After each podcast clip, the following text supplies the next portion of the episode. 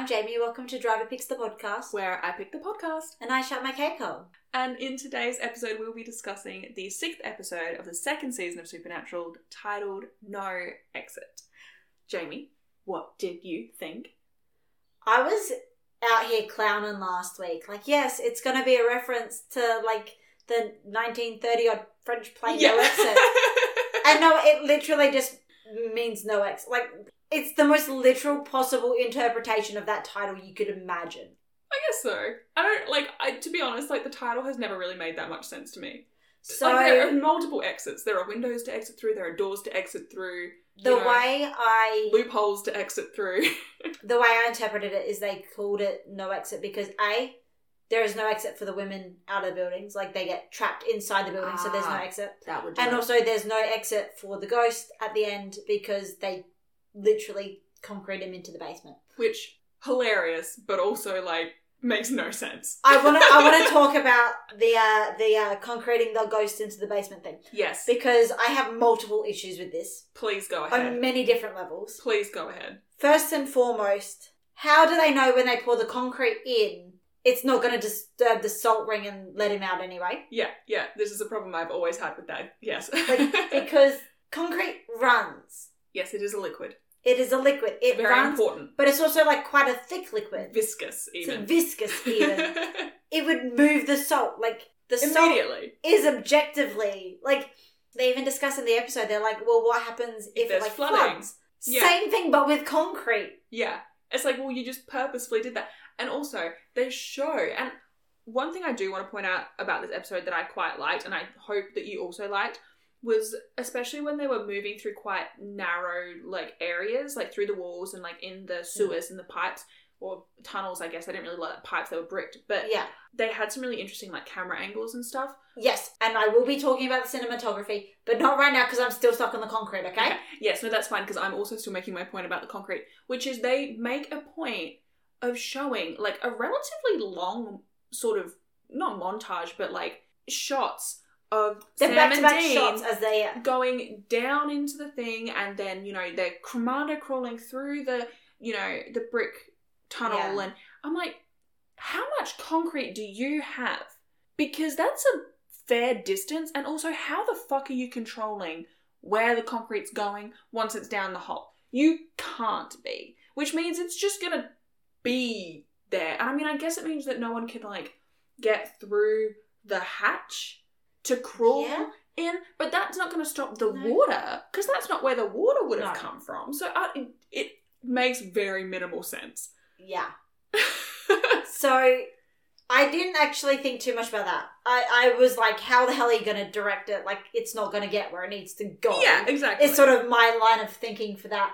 But the other thing is like, that's not concrete, baby. Like you, you know what I mean? That's like that's concrete. No. I'm sorry. I I have no memory of this meme. Oh, it's like mm, concrete. Oh You know the concrete meme? yes. Like- sorry, you just awakened the memory. Mm, that's not concrete. Yeah. Like you look at that coming out of like the truck. Like I don't know what truck he stole, but it's not concrete. Cem- like- it's a cement mixer. Is cement and concrete different? Yeah, cement and concrete are different. Okay, well, it's definitely so cement, mixer. is cement is uh it's either that cement is an aspect of concrete or concrete is an aspect of cement. I'm pretty Okay. sure cement is an aspect of concrete. Right. So basically, like it's like one ingredient they add in. So it's like when you make cordial, Yeah. water goes in cordial, but So cordial, cordial does not. not, have water in it. No, that's Maybe that was a bad that's a- analogy. It's sort of like um if you like th- they're not the same thing, but one is an aspect of the other. so like a woolen blanket is not just wool. Yeah. Like wool by itself is not the same as a wool blanket. No. Yeah. Okay. But, they're the same material. They're the same material. They're just different. different forms. Forms. of the same material mixed with other things too. I feel like we spend a lot of time on this podcast going down weird pseudosciencey. This Well, isn't even pseudoscience, But like I'm pseudoscience in the way that we don't know what we're talking about. but I do know what I'm talking about. That's the issue. oh, sorry. Okay, it's just me who's dumb. Never That's mind. not what- That's not look. Whatever sort of truck he stole, that's not concrete. okay. What makes you say that? It is not the right consistency. So they've mixed the concrete wrong. So that shit is not gonna set. There is nothing to set it from. Cause it's it it looks like a powder. It's not like a powder. It's a liquid. It's not a liquid. It looks like a liquid. No, it doesn't. It's not. It's too like it's too dry. It won't bind together. They've I think mixed it's just the concrete wrong. And yes, I'm using concrete and cement interchangeably. It doesn't really matter for this purpose. We are talking about the thing they are trying to pump down to seal the ghost and the salt in. what it are is- you a tradie? Like when did Yes. You? Since when are you a tradie? When are you? I mean, you did help your dad with a lot of the Since I helped build my mum and dad's fucking house. Sorry, I ever questioned you. Also, I just remembered. Speaking of you being an expert on random things, yes. I realised I have seen a scarecrow, and I've seen one locally. Ooh. This is a big throwback. We're going back to Scarecrow. This is a throwback to what episode eleven of Yeah. season one. We were talking about how who fucking sees scarecrows nowadays. There's a community garden like Yeah. fifteen Oh, sorry. minutes from here, and I realized I drive past it every now and again, like going to work, and I was like, oh my god, scarecrow! I now know a scarecrow. wow. So it's weird looking, but You're still not a country bumpkin yet. no. It's But about- no, it's about so my that scene, it is whatever they chose to like pretend to be concrete. It it's the wrong texture. It's the wrong texture. Look, I don't and know also, enough. he just stole like a cement truck. yeah. True, most tradies just leave like the keys in the ignition. Yeah. I don't think it would be that difficult. You just have to have confidence. I don't know enough about concrete. But does he have his truck license? Because like he drove that on the They road. have what? every license. Imagine getting pulled over by the cops while you're driving a concrete truck to entomb a ghost in the basement. Well, it's not the basement; it's the sewer Sewers. system. Like they say it's discontinued, but like surely sealing the sewer system up is going to create issues. Look, probably. Also, quick note while we're talking about the fact that it is a sewer system, that room that the women were like trapped in, in those like Yeah. weird, like flappy, co- like coffin things. Yeah. Almost like the it. fuck like a, is that? Oh, How? What function would that serve in a sewer system? okay. So you know how we've got Bob the ghost janitor. Yes. We've now got Stevo the ghost tradie. Oh my god. All of your construction needs for ghosts. Bob and Stevo.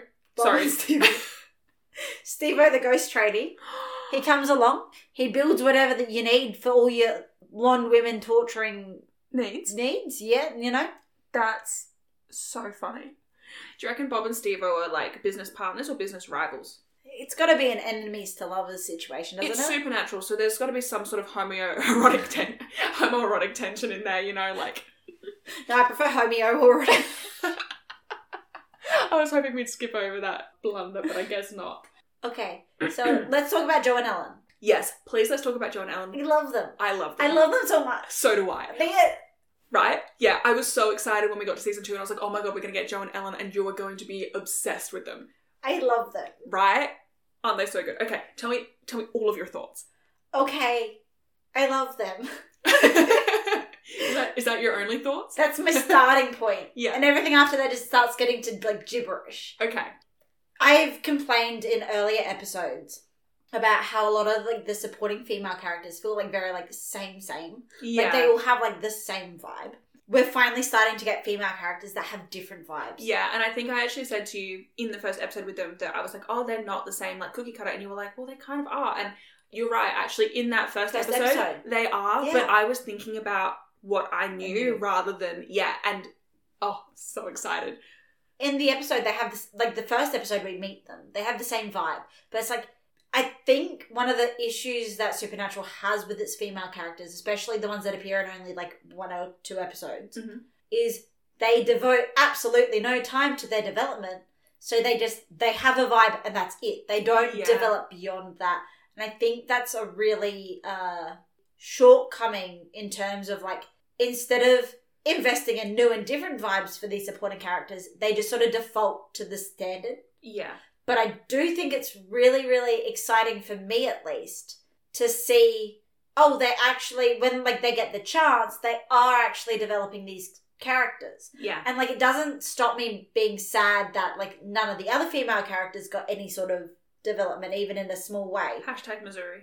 yeah but it does make me excited to see more of jo and ellen yeah. and like having their dynamic it's something new and different Mm. and like i know a lot of people like i know you yourself has said like you really grew attached to like the winchester brothers which is like i'm assuming what you're meant to do if you're watching supernatural. Yeah. but like for me I'm, i mean i'm still a little bit in this point of like they're fine. Yeah. like they're main characters like i like them. But they're they're also not like ooh like i like i'm not emotionally attached to them. You know what i mean? Like there are some characters that i can emotionally attach to and there are others that i just don't and i don't Yeah. really know why because there are no there are no patterns to which characters i attach to i I can't. You know, a lot of people like they're like, oh yeah, I always like like the strong, silent, emotionally repressed type. yeah. Like I always attach to them for some reason, and it's like I don't have like a character type that I gravitate always towards. generally. Yeah. I have like six or seven, and like it's really a dice roll based on how well the character archetype has been developed and implemented and worked into the media as to whether I will emotionally attach to them or not. You know what I mean? Yeah, I completely understand that. And like that's completely fair. Like for me personally, like I I- like certain archetypes, but only certain flavors of certain archetypes. You know what I mean? yeah,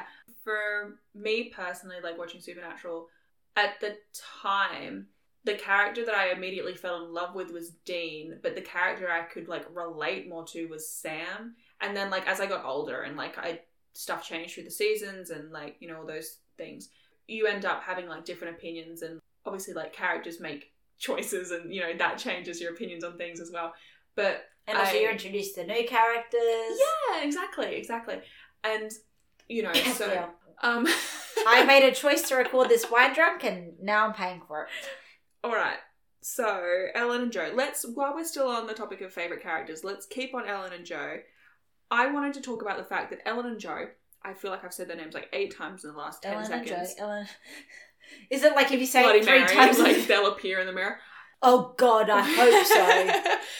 what I realized, and I don't know if I'd picked up on this before and just forgotten about it, but on rewatch, what I realized really obviously is that they are having the inverse argument that Sam and John had.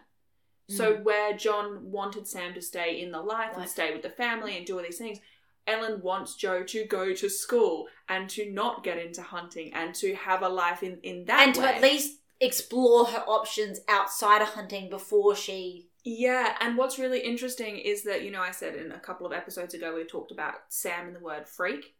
And Jo uses the word freak. She talks about, you know, I went to school, I didn't fit in there, I was the freak with the knife collection.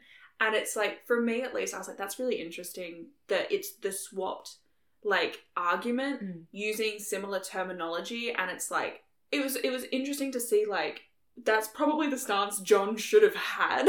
Yeah, like it's in that moment you're like ellen is maybe not going about it in the right way but she is like doing the responsible parent thing you know? Yeah. like the screaming argument's probably not ideal but, But the also- points are valid. And this is just like another case in which Ellen is a better parent than John, which I feel like we have to talk about John this episode. Obviously, this episode we reveal that John got Jo's dad killed, was somehow responsible. Was somehow responsible for it, which is just like another piece of evidence in the John was actually kind of a shitty hunter yeah uh, a box. steadily growing pile of of evidence I find it interesting though that they used it earlier in the episode as like a bonding thing between Jo and Dean. Like the whole we both have dead fathers who died because of supernatural and on a hunt, yeah and then the reveal later on. I just wanted to point out that Ellen has a very valid point. When she flips out, like obviously like she's emotional. Wait is this sorry in the beginning of the episode or the end of the episode End of the episode. When Ellen is flipping out about Jo going hunting yes with and Dean, Dean and. Sam. yeah Ellen has a valid point because a lot of the times it's like sins of the father are not sins of the sons.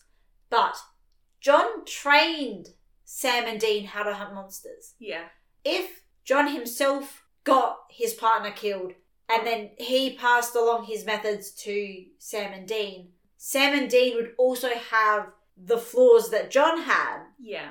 She's not unreasonably She's not- mad. yeah. And also, I think the other thing to point out is she's immediately proven right because Jo gets kidnapped and is in danger, and Dean had lied to her. To be fair, on Jo's request. Yeah. You know, and I really. And also, to be fair, from what I can tell, Jo is an adult. yes. Like, yes. she's not like a 16 year old. True. But one of the interesting things that is sort of an ongoing theme with Dean's character is that he kind of looks at every person he interacts with and is like, you are either a parent figure or my child. Like, either I look Heads at you, tails. like, either I look at you and I view you as like a parent substitute because I didn't really have one. Ellen, Yes, Bobby. or yes, or I look at you and I have to take care of you because you're my responsibility. Mm. It is my responsibility that you are not hurt. And so in this instance, yes, Ellen becomes the parent figure and Jo becomes the thing that is Dean's responsibility. Even though they have this like you know, they've got a little bit of flirting going on and Jo casts herself as like the partner. Yes, yes, in the fake dating AU. Yes. Yes. Somebody tell me that there is a fic out there that's an actual fake dating AU where they took this episode and they were like, hmm, but what if instead of like somebody getting murdered within the first week, it actually took like a couple of months and they I- had to pretend to be in a relationship for a couple of months? yeah no so it's it's an interesting thing and it's so fascinating that it's so early in the series as well where like yeah he looks at ellen and is an immediate like well that's a parent figure and he looks at jo and is like i am immediately responsible for you and he takes that upon himself this episode as well like he is the one who chooses to lie to ellen he is the one who decides that he is going to watch jo's back he is the one who jo moves away from and then gets in trouble he is the one who has to deal with ellen on the phone when she finds out jo's missing even in the the scene when they're driving back in the car at the end of the episode, it's like dead silent. I started laughing because I was like, "Oh my god, look! It's mum and dad in the front, and kid one and kid two in the back.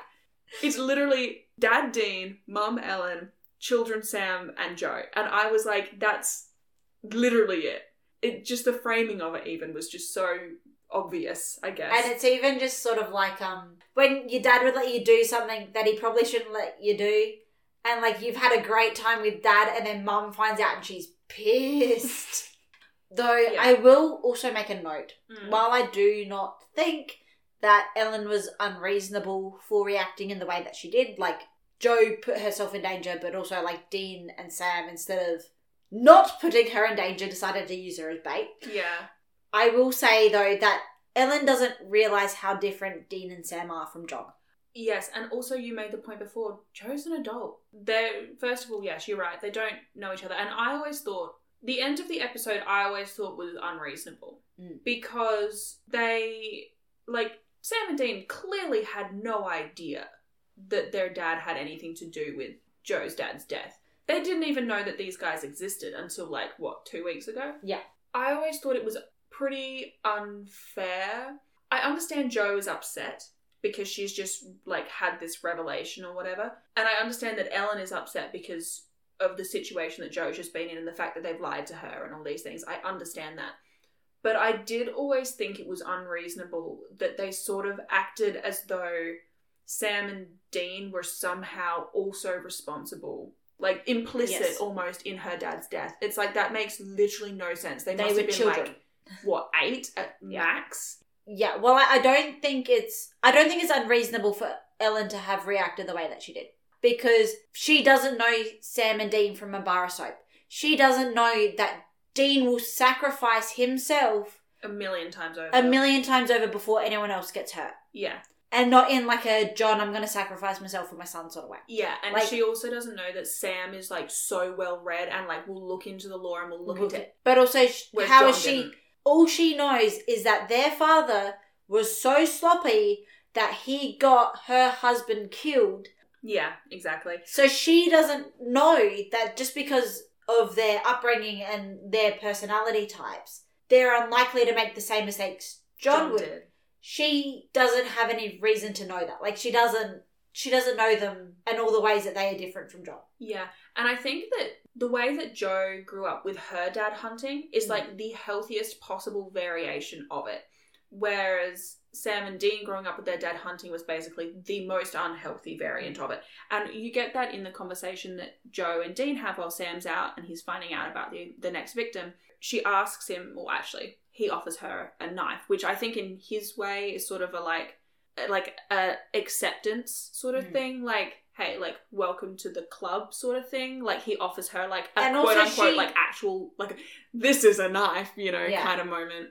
It's also like he was there for the conversation earlier where she said, like, I'm a freak with a knife collection. So it's his way of also going, here, I'm also a freak with a knife collection. Exactly. They both make an effort in that scene to try and connect a bit more. And once he understands the emotional significance of the knife, he immediately is like, never mind, like, my bad. You don't need a bigger knife. You need the knife that has emotional significance to you. Exactly. And, um, you know, and she asks him, you know, what do you remember of your dad?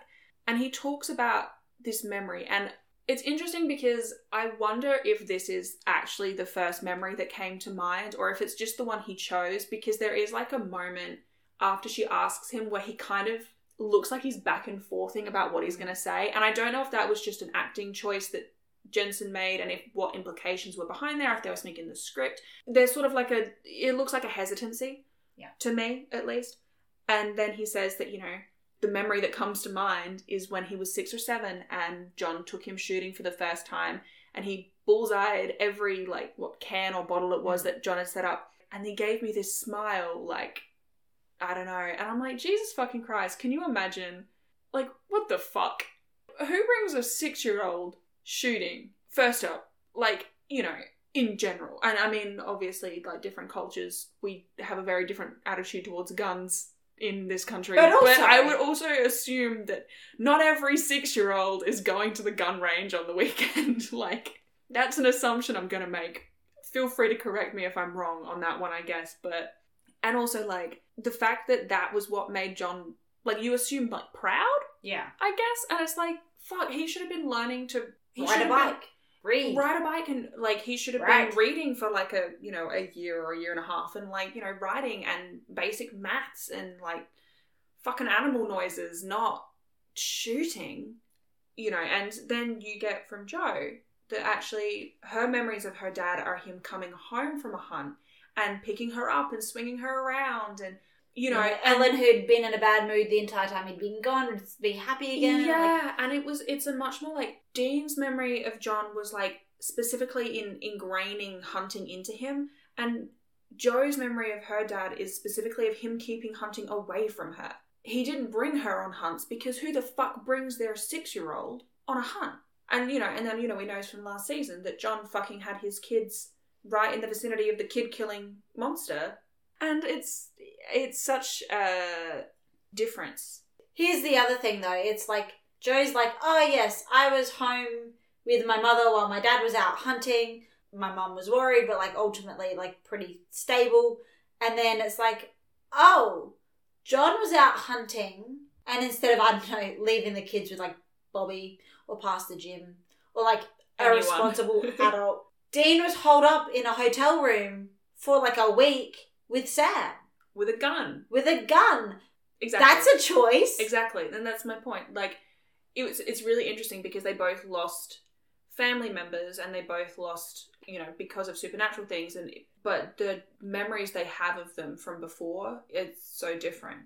Yeah, and you also see like the difference in Ellen because where John lost Mary to a supernatural being, and I would argue effectively fucked up his kids' lives and his own life and made everything about revenge. Ellen made everything about Jo and the Roadhouse and you Giving know, her daughter the opportunity to go to college and you know and trying to encourage those things which and you know ultimately Jo doesn't want it and so that's that's her decision but she's been given the opportunity Okay, so I said earlier we were going to circle back around to the uh, cinematography. yes Are you ready for that, or are you still got more to go? before we get into that I do just very quickly want to point out Dean is an ass in a lot of this episode and I know that he's like being an ass in a way that he's like I'm worried so I'm being an ass. But it also it does come out and I think I'm glad that Jo calls him out on it and um you know and says you know you just don't think like women can do the job. And I like I like that we get the clarification he's like no women can do the job. Inexperienced people can't do the job. And you are the latter. You are inexperienced. That's the problem and I appreciate that they specify that just in general obviously Supernatural's track record with women is bad, but I at least appreciate that they had that specification that the problem was not with the fact that she was a woman, the problem was the fact that she doesn't have the experience. But then also on the topic of Jo having the option for a normal life, like Dean specifically says that he wishes he had the chance to choose a normal life and he didn't get that opportunity, you know, and he thinks that she should choose to not be in the life. And that is another thing that is very ongoing for his character as I said, like he meets someone and he's like, you were either a parent or a child. Like every child figure that he meets, it's very much the same. It's very much like, you should do something else with your life. Do not do what I've done with my life. Please. I don't want that for you. And it's it's a it's an ongoing thing. So sorry, all of that out of the way. Please continue with your points on cinematography. I am very intrigued. I really enjoyed the cinematography this episode. Mm, it was really interesting, very different to anything we've had before. The way the camera was moving and the way they utilized the set pieces in terms of like the limited space Mhm. and the perspective shots, really impressive. Like I don't know who did the cinematography on this episode, but like Oh, I'm actually I might just check. them. I'll check who the director was. Yeah, no, I really like it. Actually, one thing that I noticed was the fact that when um, Dean and Jo are opening the grate, we actually kind of get the spirits' point of view, like watching them like opening the grate, and it's which we still got to get to the batshit insanity that is the spirit. yeah, we'll get there. all in due time. But we sort of get the like. It's interesting. It almost felt like you were in the point of view of a rat, like sort Yeah. of scampering back and forth and like looking and trying to hide, and it was really interesting. and like the hand and that Mm. like the way and also the like there's this horrifying. scene that's like it's the way they did it was really good. It's like shot from Jo's point of view, and then it like flips so that you can see Jo, Yeah, and you're like, oh, now you're in the point of view of the spirit. yeah, yeah.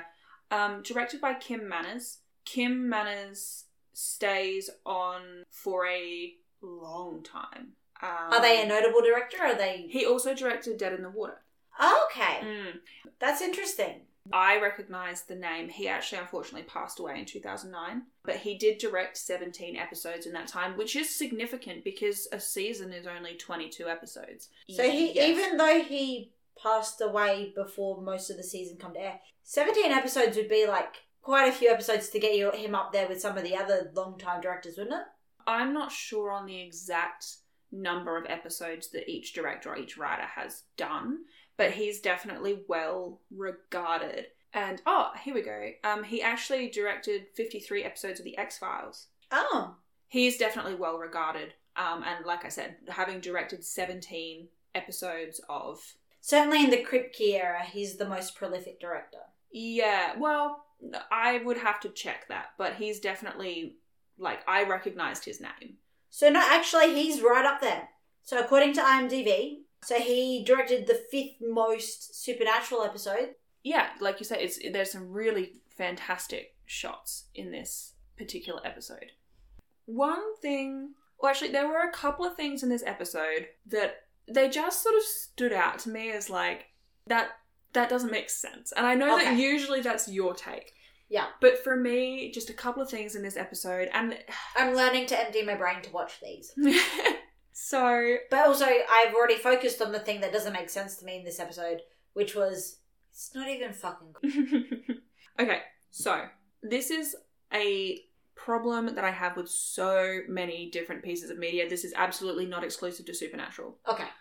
Jo's hair should have been up the entire episode. It made no fucking sense for her hair to be down. While she was at the roadhouse, sure. While she was pretending to be Dean's girlfriend so they could get into the apartment, sure.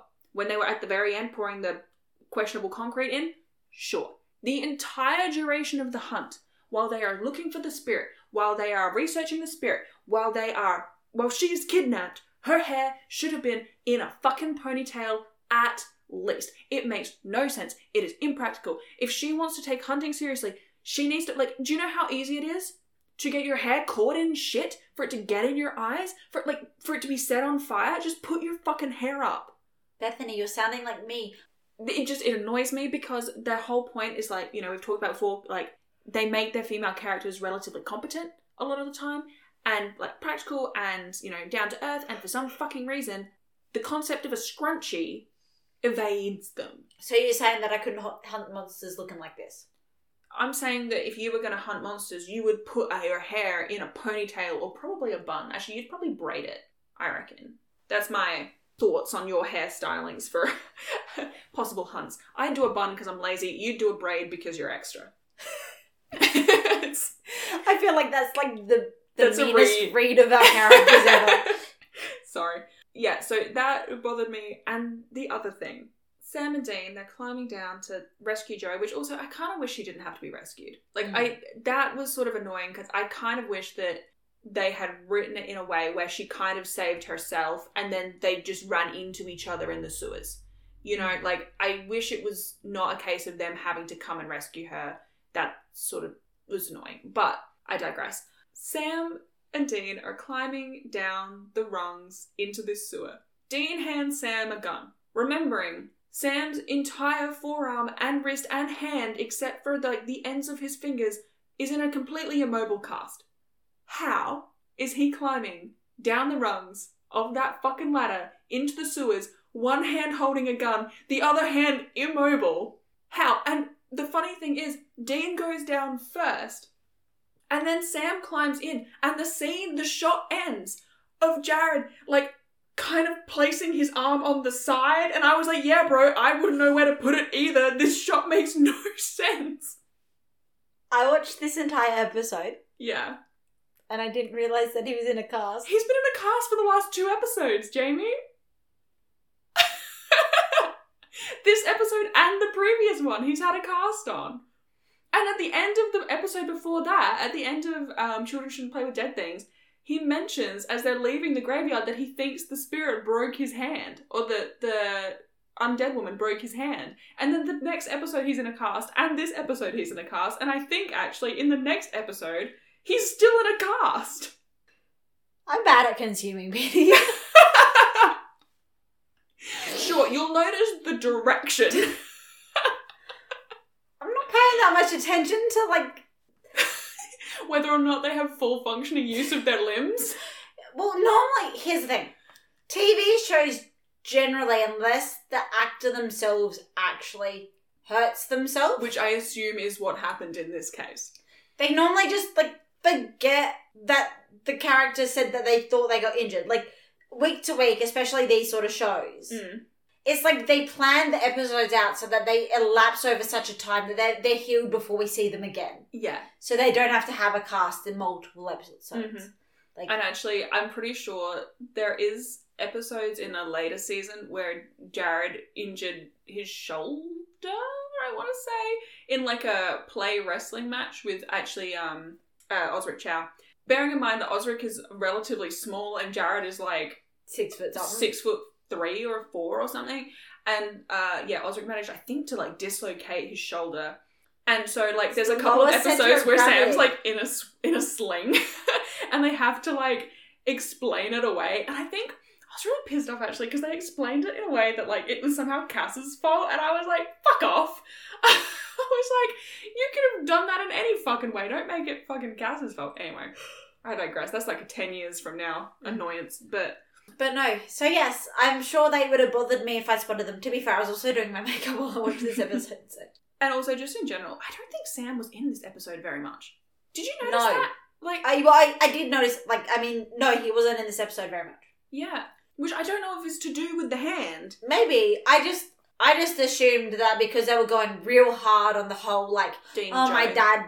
Dead trauma bonding thing between Dean and Jo. Yeah. Like they were just like, oh, we don't really need Sam here, so they Yeah, just he, sort of like, he kind of feels like a supporting character. yeah. I was like, what is like? Though I'm- to be fair, almost buddy cop comedy between like inexperienced Jo and experienced Dean Hunters yeah. and like the weird flirty banter thing they go. yeah. I would watch that show. Oh yeah. Like if there was following Dean and Jo and like like Sam was like the brother who was away at college or whatever. Yeah. A plus. I think that'd be better than the actual show. But no, like so Sam, Dean, like and Dean's teaching Jo and Jo makes mistakes, but like you know, and then you've just got Sam who pops in like once or twice an episode with like relevant information and like yeah. oh I did this research, oh but I've got to go to class, sorry I can't help you. Like I'm Sam, the true crime nerd, Yeah. recognizes the real name of the famous serial killer on the random list of like 200 and something fucking names. Yeah. Okay. I think we finally reached the point where we talk about the insanity of the ghost this week. Yes. So I touched on this a little bit at the start of the episode, but Mhm. did I touch on this at the start of the episode? I look, that was like an hour ago now. I don't I don't remember. Let's recap just in case. So last week you asked me what I thought No Exit was, and I'm like, I think it's going to be based on this play that's French and depressing, Yes. And ask some really like hard philosophical questions about like society and the way we treat each other and like the purpose of life and Instead we got the the, good quote of other people. this ain't gender studies. yeah. Instead, we got the most literal interpretation of that title ever. uh-huh. and they decided to be like, hmm, we know what this is gonna be. Like, I feel like this episode would have been an interesting one if they did it like the Benders, where it's an actual human. Ah, yeah. You know what I mean? Like, like living in the walls. Yeah. yeah. I think that would have been really interesting if they did this one sort of like the Benders, because of course, like the quote "Hell is other people" comes Mm. from the play No Exit, and so I think it would have fit that as a title, and it would have made more sense for me for that to be the reference. Yeah. But uh instead, the writers' room of Supernatural was like, you you know what we should do? H. H. Holmes. H. H. Holmes. A choice, I guess. Yeah. They certainly made one. An ectoplasm. Yeah, I told you we'd get ectoplasm. also, quick note: when the ectoplasm is coming out of the fucking light switch, what kind of light switch is that? It's just like a hole in the wall. That cannot be up to safety standard. It cannot. Sorry, I was just watching that going, okay, I understand this ectoplasm coming out of it, but why is there a hole in her light switch? Like, what is. There should be a cover on that. Anyway, yes, we get ectoplasm. And Dean's first, and Sam's actually, first instinct is to just stick their fingers in it. Hmm, funky goo. And the Let's poke ectoplasm drops on like the lingerie party pamphlet. Did you see that? Which like threw me all the way back though. Like, never seen it called a lingerie party. It's always been a bra party. A bra party. Have you never been to a bra party? I went to a lingerie party when I was like, I don't know, seven or eight, because like my mum's like friends, like all the girls that I was friends with at school, like their mums like did the whole. Well, I say I was friends with my mum when I was at kindy was the treasurer at the kindy, and so she knew a lot of the parents at the kindy. So then when I went to school, she stayed in touch with those parents, and then when they caught up, they I had to play with them because they were there. So they were my friends because that's how friendships work when you're six. Yeah, look, how friendships work when you're like 24 is you convince your friend to do a podcast with you. As an excuse to see them on a regular basis. Yeah. Yeah. so, like, not that much different. yeah. The difference is now we're both the parents and the children. oh, just like Dean, Supernatural. I've never no. been more Dean coded in my life. That's a lie. Carry on. Lingerie parties, bra parties. Yeah, we we couldn't bra. I've never lingerie party seems like it's like you're going shopping for like fucking For fucking. for fucking Yeah. bra party is like oh I need a new bra, but also need to catch up with my friends. yeah, a bra party's like, wow, my only bra has irreparable sweat stains. Oh, the wire is now poking into my tit. Like, yeah. yes, no, I I don't know. I never I didn't really think about it. Although I did when I was watching, I was like, do I pause this and read the actual like someone put effort you did into- that, didn't you? No, I didn't. Oh, I considered it. I was like, someone put effort into this lingerie party invite somewhere in a prop house, you know, in 2005, 6 probably. I was like, maybe I should pause and read what they wrote. And then I went, I can't be bothered. I just kept watching. And I thought, wow, I really let myself go. Yeah, so the ectoplasm, did you have thoughts on it or just like, it was just a note that you noticed it? It's just the note that I noticed it. My note Like- about it was I wish they would just use gloves. Only a really powerful ghost can create ectoplasm. So, Yeah, it's not just just any. New law just dropped. Sorry, I just caught up with that. So my point is, because I know it sounds like I don't have one. My point is, I was under the impression that the most powerful ghosts were powerful because they died in horrific and violent, unresolved situations. Which, like, don't get me wrong, getting hanged to death is violent. Not, not ideal, no. It's not a peaceful way to go. But also, like, it doesn't seem like the sort of foundational base for an ectoplasm producing ghost. True. Remember in the first episode of this season when Dean is on the brink and he has the talk with Tess, the Yes. Reaper, and she says to him, you know, you'll stay here, you'll be stuck here, you will eventually go insane, Yeah. you'll become the very thing you hunt. So when someone dies, or at least when they're in that, you know, when someone dies, they're basically the Reaper comes to them on the brink and it's like, you will either come with me or you'll stay. It is your choice. However, this is the consequence. And um, so ghosts that tend to stick around tend to be ones that have died in horrific ways because they tend to be furious and they want to get their revenge or get their like justice you know so that's their motivation to stay a lot of the time um, not always the case but that is tends to be where the vengeful spirit comes from they've been wronged and they stay to in their mind Fix the wrong. right the Yeah. wrong but then even if they kill the person who hurt them they're, They're still, still stuck Yeah. so then it just becomes a pattern. And so in this instance, I would assume because he was a serial killer who was just fucking twisted, you know, we hear in the episode the things he did to um, at least 27, but potentially over 100 people. I assume he would choose to stay on Earth rather than like go to hell. And once he's stayed on Earth, what's to stop him from continuing to do these horrible, horrible things, especially considering he now has the power that he is invisible and kind of unknowable and unstoppable in many senses. Like it's only Sam and Dean and Jo who are able to actually stop him. And like Jo's talking about how it's been 82 years that this has been going on. I think that is less a case of how he died and more about who he was as a person. Like and then just- the length of time that he's been a vengeful spirit losing his mind. yeah, and it might even be less about him being a vengeful spirit and just being a terrible human being to start with. We've talked about it a few times where you start with someone who makes one choice that is like sort of understandable, if not justifiable, then at least you can understand it. And then they become something that is not understandable anymore. But in this instance, it was just always a terrible, terrible thing that he was doing. I do want to talk about the timeline of this episode a little bit. Okay. Because it confused me. And I don't know if it's just I wasn't paying enough attention. But it seemed like there was inconsistencies. Okay. So, Like with the pacing. w- no, with the timeline they laid out for the killings of the ghost. Oh, sure. In the first bit where they're talking about it, Mm. Jo's like, there's been this many deaths over the last, like, 10 years or something like that. Mhm. Okay, the reason that nothing's been done is because it's rare, it's infrequent, it's sort of No one would have thought it to be connected. connected because it's been a dozen over 20, Yeah. 30, like, she says years. Like, Mm. don't It's know. decades. uh, decades, Yeah. sorry. Oh no, she No. doesn't use the No. word decades, but it is definitely multiple decades. Yes. That- yeah. They then say that it was an empty field, then they then build a warehouse on.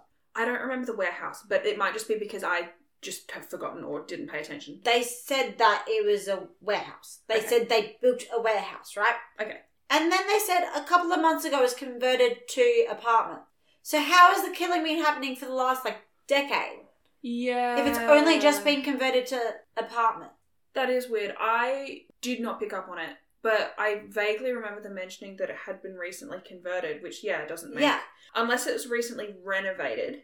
Oh, and Jo's talking to the guy who's like showing her around. And she's like, Oh, you've done a great job with the place. Like, it's so spacious or whatever. Mm. And actually, I did think to myself as they were walking through, I'm like walking through the fucking walls, I was like, Seems like there's no one in this building. Did you notice that too? I was like, it feels like Yeah. you are the only tenants in this building. Like, there is not a single extra that they walk past. And also, clearly, no one is complaining about the people walking through their walls. Like, I think I'd notice if I was had moved into a building and there was voices coming from my walls that was moving along the exterior edges of my like lounge room or something. I think I'd notice. Yeah. But no, so that's where I was sort of like, I was a little confused because, like, yeah, they basically say, like, in the episode, they say it was a field, it was a warehouse or some sort of building of some type, Mm. and then it was converted to be apartment. Like I said, I didn't really pick up on the timeline that they like mentioned so much. Thinking back on it, it does seem a little bit weird. I don't know if maybe it was just like an oversight. But yes, no, definitely odd. One other thing I wanted to talk about, and not in any real depth, I guess, I just wanted to mention it, is that I feel like this episode, they really lent into the horror aspect of the show um, a little bit more than maybe they have, at least in the most recent episodes. I don't know if that's just how I felt about it, but I definitely felt like this episode was much more horror esque. Especially like with a big emphasis on like claustrophobia, like Yeah. so many tight spaces, very dark, very cramped, very like you could easily get stuck.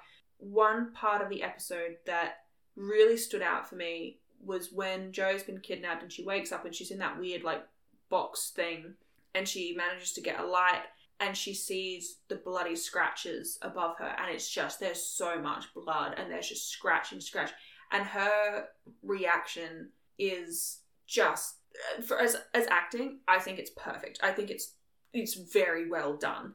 And like in terms of like how i felt watching it i was just like oh because the implications of how many women have been stuck and have tried to claw their way out and just haven't like it's just See, Steve O was really proud of these boxes. No women can get out.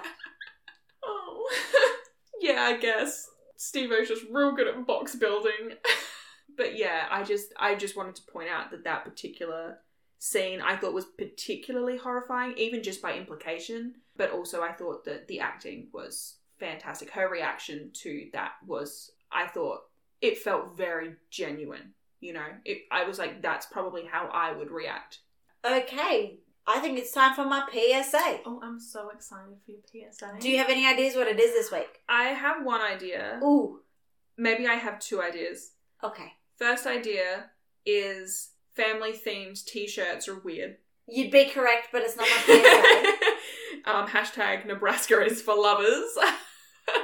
From the That's family an at the very especially start. odd uh, Yeah, it slogan was- to have on a t-shirt as well. Like, it was weird. I anyway, and that also that scene, like it was funny, but it was also like weird. My other thought is maybe it's don't be rude to people on the phone because at the start the like first victim is like on the phone with like I assume the electricity company and she's like having a crack. It was a bit rude to demand that someone come immediately. I was like, surely like it must be nearly bedtime. Just turn off the lights. Like they'll still be not working in the morning. no. So neither of them were mine. Okay. My PSA this week is don't follow guys that you've met like three times halfway across the country without anyone knowing where you're going. That's a Because that's what Jo does. that's a very reasonable PSA. Yeah, no, look, I don't really have anything to I think that goes without saying. I think that's Because she uh, does. She just up and follows Sam and Dean, presumably a decent amount of distance because Ellen doesn't drive to the, where they are. She flies, flies. which implies that it's more com- like it's quicker to wait a couple of hours and then fly there versus just driving there. And like, yeah, she doesn't tell anyone where she's going. The only reason Ella knew where she was is because she swooped up to. Ash. But no, my point still stands. They barely know. She barely knows the brothers, and she follows them across the country. It's weird. Yeah, for all intents and And purposes you that we've are- seen on screen, yes. However, it is totally plausible that they've just been like bunking at the roadhouse for like the last two weeks. We genuinely have no way of knowing. And if you are a human being in that situation and you've met somebody like uh, half a dozen times over the last month, don't follow them across the country without letting anyone know where you're going. Yeah, and especially don't get someone to leave false credit card trails going the other way. Yeah. Although I guess to be fair, Ash knew what she was doing, so Yeah. that's someone. All right. Well, unless you have anything else that you wanted to No, I'm done. add on in, okay. In that case, Jamie, how would you rate this episode, No Exit, out of five? I'm going to give it four stars out of five. Oh, So it's my highest rating so far of the season. Yeah, that's exciting. And it's only getting such a high rating because Jo. yeah, she's great. I love her. Yeah. Literally no complaints except the No. hair thing. Yeah. But that's not her fault. Jo can do no wrong. Yeah. All right, perfect. The next episode is titled The Usual Suspects. Not a whole lot to get out of the title, I don't think, but do you have any thoughts about like any of it? Anything you might like to see happen? So, the usual suspects. Look, my brain's going in two different directions right now. If So you gonna- say depressing French play, I'm gonna throw my phone at you. Just a heads up. the usual suspects is actually a depressing Russian play. Wait, seriously? No, Oh, I was gonna say fuck. no. Uh, the two ways my brain is going is either Sam and Dean are going to get some sort of arrested okay. and be sus. They're, they're going to be the usual suspects. Sure. I yeah. Or the usual suspects is going to refer to like the monster of the week. Okay. So whether it's like the usual suspects because it's like an average everyday ghost. Yeah. There's it's like a salt and burn. Yeah. Yeah. Or it's like the usual suspects because oh, I don't know how to explain it. Nope, head empty. No thoughts. All thoughts gone. Okay, so you think they're either going to be arrested in some capacity or that it's going to be like a run of the mill. Either the usual suspects refers to Sam and Dean, Okay. So they are the usual suspects in Sure. terms of like they're arrested. They have some, there's something to do with like prison or jail or Okay. Getting yeah, yeah. arrested. I see. I see where you're. drawing or they are getting followed by some sort of law enforcement and they are the suspects. Mhm. Or the usual suspects refers to the monster of the week. All right. Well, that's interesting. I think you are. I think you are going to like the next episode. I hope I'm correct in that. It's different to what we've seen so far, and it's it's kind of um. You get like a lot of contrasting scenes, and I I think that's fun, and I, it's a bit different to sort of the usual like play by play of The, the, usual episode. suspects. Yeah, so I think it'll be interesting. I think it'll be fun. I think you're going to like it. So if that is everything, so we've had the rating, we've had the prediction, so Ooh. we know what we're thinking going into next week. Um, I think that just about does it for today. So if you would like to get in touch with us or interact with us in any way other than listening to us ramble on incessantly for 40, 50 minutes, an hour once a week, um, you can always go hit up Jamie on Twitter um, at DriverPixPod. I reckon she would really love it if you were to tweet various consistencies of concrete and or cement at her. Um, I can tell you if they're correct or not yes, she them. will rate the quality of the cement um, out, out of ten. We'll we'll have a have a competition. Send me Jamie will rate- concrete horse. Jamie will rate cement. She'll roleplay as Stevo on Twitter. But if you'd like to annoy Bethany over on Tumblr, she's at Driver Picks the Podcast. and I promise I'm really fun to annoy Yeah, she just she just Jamie does it. all the time. But you know, Bethany's thinking of taking up ghost hunting. Send her some practical hairstyles. She wants to know how she can tie her hair back so it's out of her way. She's not going to look fab while hunting ghosts, and I think that's her loss. I am so lazy. I would be the worst hunter of all time. Or maybe I'd be a good hunter because I would find the laziest ways to do things. Like I would have a hula hoop full of salt. I would do that. You, You don't have why? to worry about a hula hoop full of salt washing away in a flood. I literally don't want to have to vacuum up salt all the fucking time. So I that purely for that because I'm lazy, I'd have a hula hoop, or maybe like a paddle pool. Oh my god, could you, you could have like a paddle pool that's like holy water. Sorry, Um, but it's not just a, a paddle pool that's full of holy water. Like it's like the, one of the inflatable ones, but you've inflated it with salt. yes, and like in the bottom, it can be a devil's trap. Oh, dude, perfect. Now Demon selling for three hundred dollars on Etsy. Yeah, look, summer fun for everyone. God, we're useless. Anyway, if you're still listening, thank you. This is, we're so bad at outros. We really have to fix this. Point is, thanks for listening. Hopefully, we um, have you back next week. Please feel free to hit us up on social media because we're very lonely and would love friends. And um, yeah, bye. Always my awkward bye.